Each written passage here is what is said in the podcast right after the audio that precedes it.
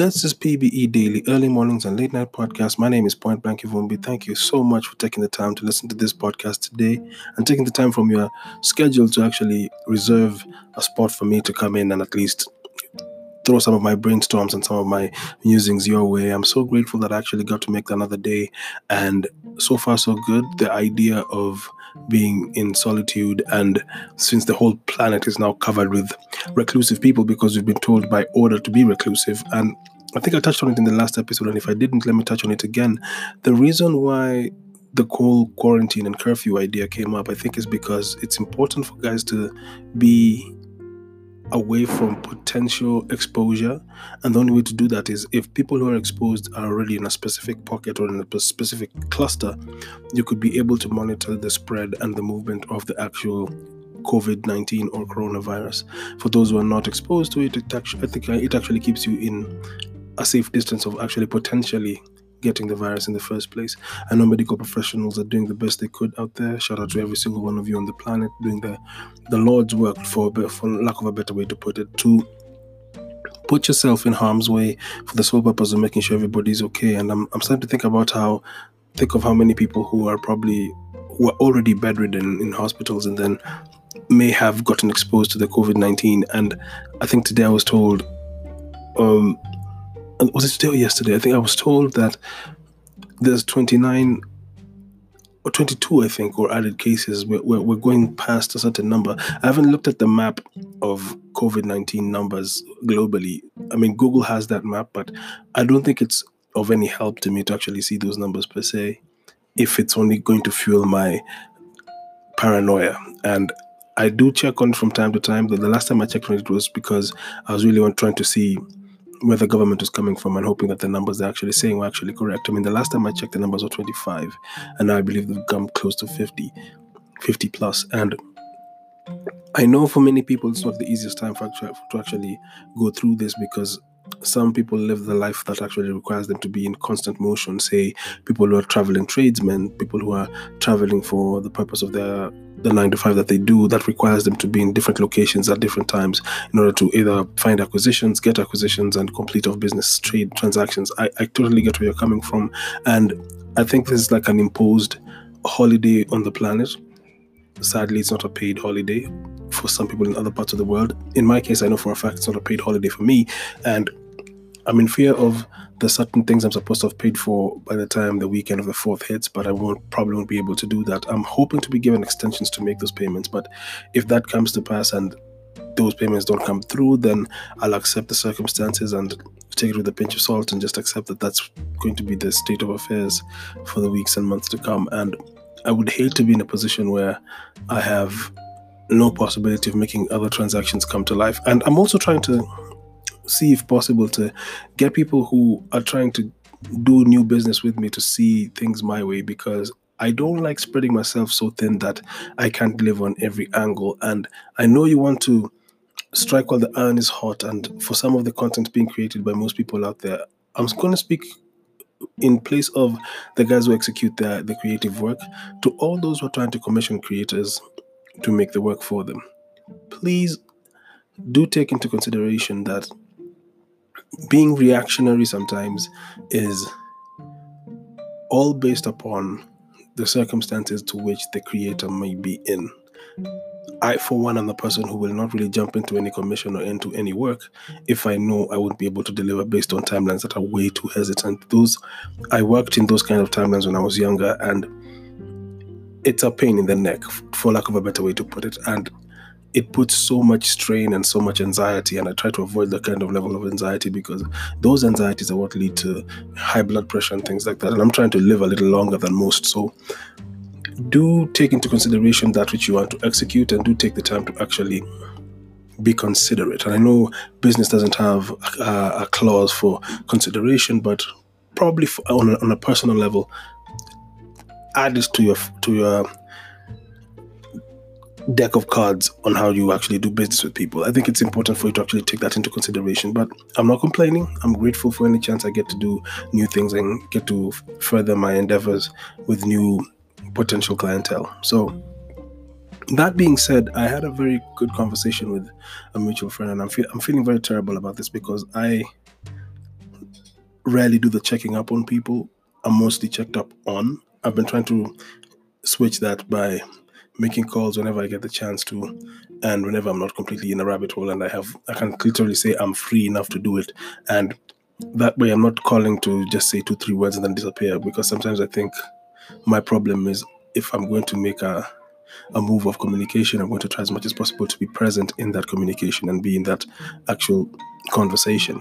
And I am very hard at multitasking in, in regards to how my imagination, mind, and uh, shall we say, interest in what's happening around me is. And if I know I'm not going to be of much use in a conversation, I'll just leave the room. And it's probably one of those things where I think it works to my advantage based upon how I work and how I create. And by the conversation I had with this mutual friend, he who had we had a very tumultuous couple of of years. And the fact that he allows me to be around him made me realize something. And it's actually what is the theme of this podcast. And i'm surprising that i'm actually six minutes in it when i'm actually coming to touch on it.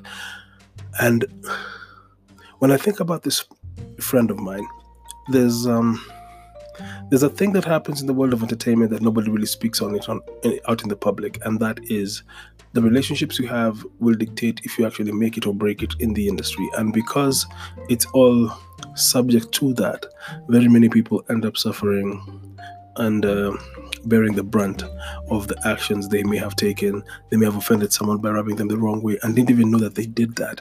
And when I think about this particular friend, he told me something that actually kind of put things in perspective. I've spent at least two or three episodes of this podcast trying to give encouragement to those who have probably been shelving things they need to take care of and actually use this time to better themselves and better how they actually deal with things. And it in the conversation I had with him, because I, I, I realized that the world of, of which we me, him and I share as far as entertainment goes it has relationships that can be tainted by one of two things. Either you're too ambitious and people like the status quo that exists already, so they won't let you in, or you're too loud and you rub people the wrong way, thus, they cut you out of the conversation. And in many cases, the very talented don't really get to rise to the top. But when you look at the current situation that we have globally, not to quote the, the wrong person, but I'm going to use it based upon the person who actually heard say this first. The tide lifts all ships. And in this particular case, the tide is unfortunately the potential rise after the COVID 19 is put under control. And with everything being at a standstill on a, on a go slow, this is the perfect time for those who actually take the time to regroup and re strategize to make things become a reality. I've always spent my the better part of my career and the better part of what I actually endeavor in the work I create being reclusive. In many cases, being reclusive is seen as a sign of potential difficulty in mental, health or potential uh, discomfort in that which is life as you know it. I personally do not have so much uh, a crippling form of mental health. I think, yes, my mental health probably should be diagnosed by one or two people, but in my case, the state at which at the state in which my mind is, it leads me to produce more and to create more. And I'm also aware that to a certain extent, I distance myself from anything that could come in the way or stand in the way of me making the very best of that which I do. By that I mean, I would never like to put myself in a situation where the work I create hinders or stops me from going even further in making an impact on all things that I love and care for. When it comes to me in the surface that I've created for myself, as far as this realm where I create the work I create and I put out whenever I can put out at my own uh, conviction and, and at a point where I say I'm comfortable to release it now, I tend to be seen as one of those discarded toys that nobody really pays attention to. I am like a rag doll that was fun to play with for the first three years of your life, and then when you reached a certain age, action figures showed up and then you threw me away. I am literally using Toy Story as an example of what I am to entertainment and to the arts. And here's the crazy thing about being that reclusive person sitting in this box. In that box that I sit in, I'm able to create even more material that probably wasn't expected or since i'm in here i can I can peer out into the world and see that which is the trend that everybody's following. And then I could try ask myself what could be the other angle of what nobody else is putting together.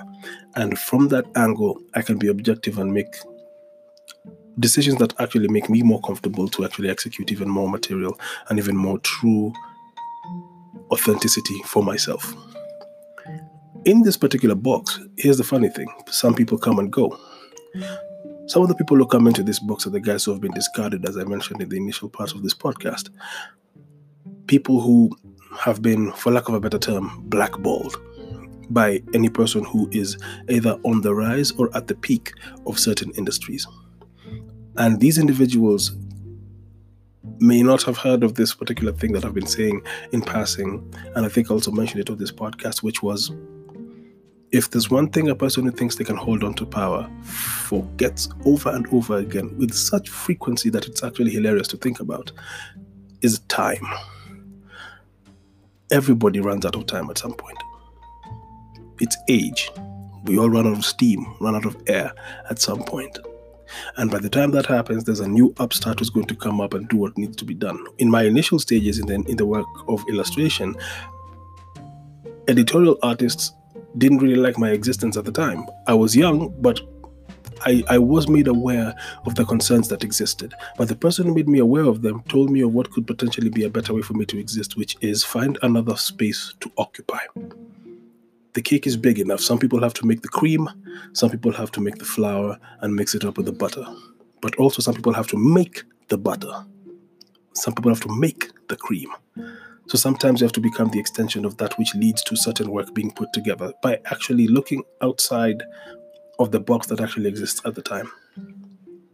I've been able to find a place for myself that actually suffices for me and feeds me and makes me able to sustain myself. It's not the best job, but it's a very fulfilling one. The best job to most people is perceived as the job that has more a fiscal return, but for me, my fulfillment every day of the week is the best fulfillment ever because I found a way to be this vagabond and this person in this reclusive box. And with the different peers I find down here, I'm able to still maintain a service to what exists.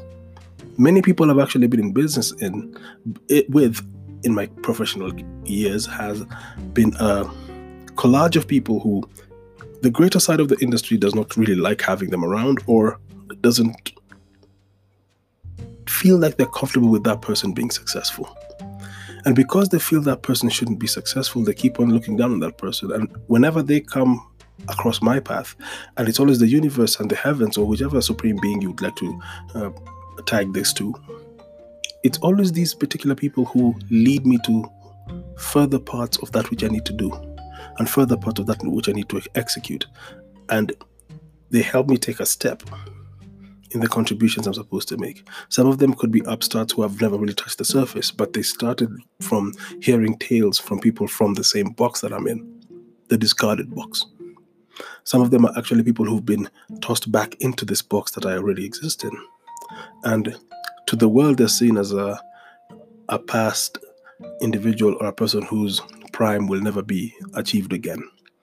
To me, they end up becoming the individual who maintains the audience and the fulfillment of those who, funnily enough, were perceived as characters who will never make it back, but actually do make it back in the sense of they allow me the opportunity to experience their world it's a generational thing.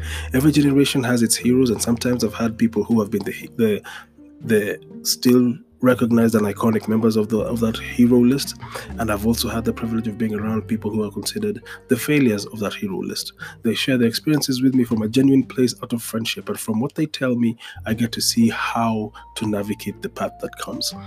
The beautiful thing about being in an information age where all things you'd like to find out can be easily found, or all material that could lead you to perfect conclusions exist. It's important for you to just now read all the material and don't take everything for face value, but now evaluate that material in regards to yourself.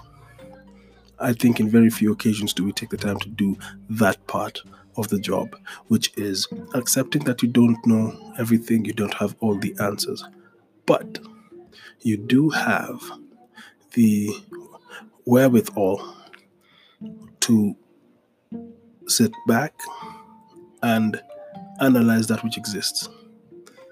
In the times of quarantine, I think the best way to put it is no time like the present. Some of us do not want to use this time to actually face that which we've been escaping for months upon months. But now, if you keep on throwing it in the back burner when things start running back into potentially normalcy, which I doubt if there's going to be a degree of normalcy after all this is said and done, because I think at some point we will find a way to adapt to that which is the circumstances of our age. And it's interesting when I hear stories of how certain oceans sorry, certain rivers, my bad, certain rivers in certain parts of the world are starting to show clarity in the sense of you could see all the way to the base of certain rivers. And it's almost as if because certain factories are not functioning right now, the environment is rejuvenating itself. A friend of mine mentioned that they believe COVID 19 or coronavirus was planet Earth hitting the reset button so it can rejuvenate itself before humanity mucks it up again. We tend to be the ones who muddy the waters because we are ambitious. I, for one, am relentlessly ambitious. i am guilty as charged in saying that I'm a workaholic who's trying to find his way to the actual dreams that he succeeds in, and after he succeeds in them, I will start pulling back that which needs to be done. I am the same person who accepted the fact that yes, I'm a person who constantly thinks about war times and treats everything like a war as far as my professional life is concerned, but not my love life because I never want my heart to be at war when it comes to passions. But I also am aware that if I don't learn how to adapt to that which is coming, I may end up failing myself in more ways than I would like to admit because I then end up becoming this guy who painfully cannot find a way to be at peace when the war is won or when the, the fight has been taken to the point it requires to now follow its own path or walk on its own legs. These are the ideals I have in my head. These are the views I have in my head. And I'm very grateful for the fact that I can objectively say that to myself without actually feeling too nerdy about it. I live a very blessed life. And the different people I've actually met who've been discarded by those who are considered as unworthy or they found our stances too aggressive and too strong.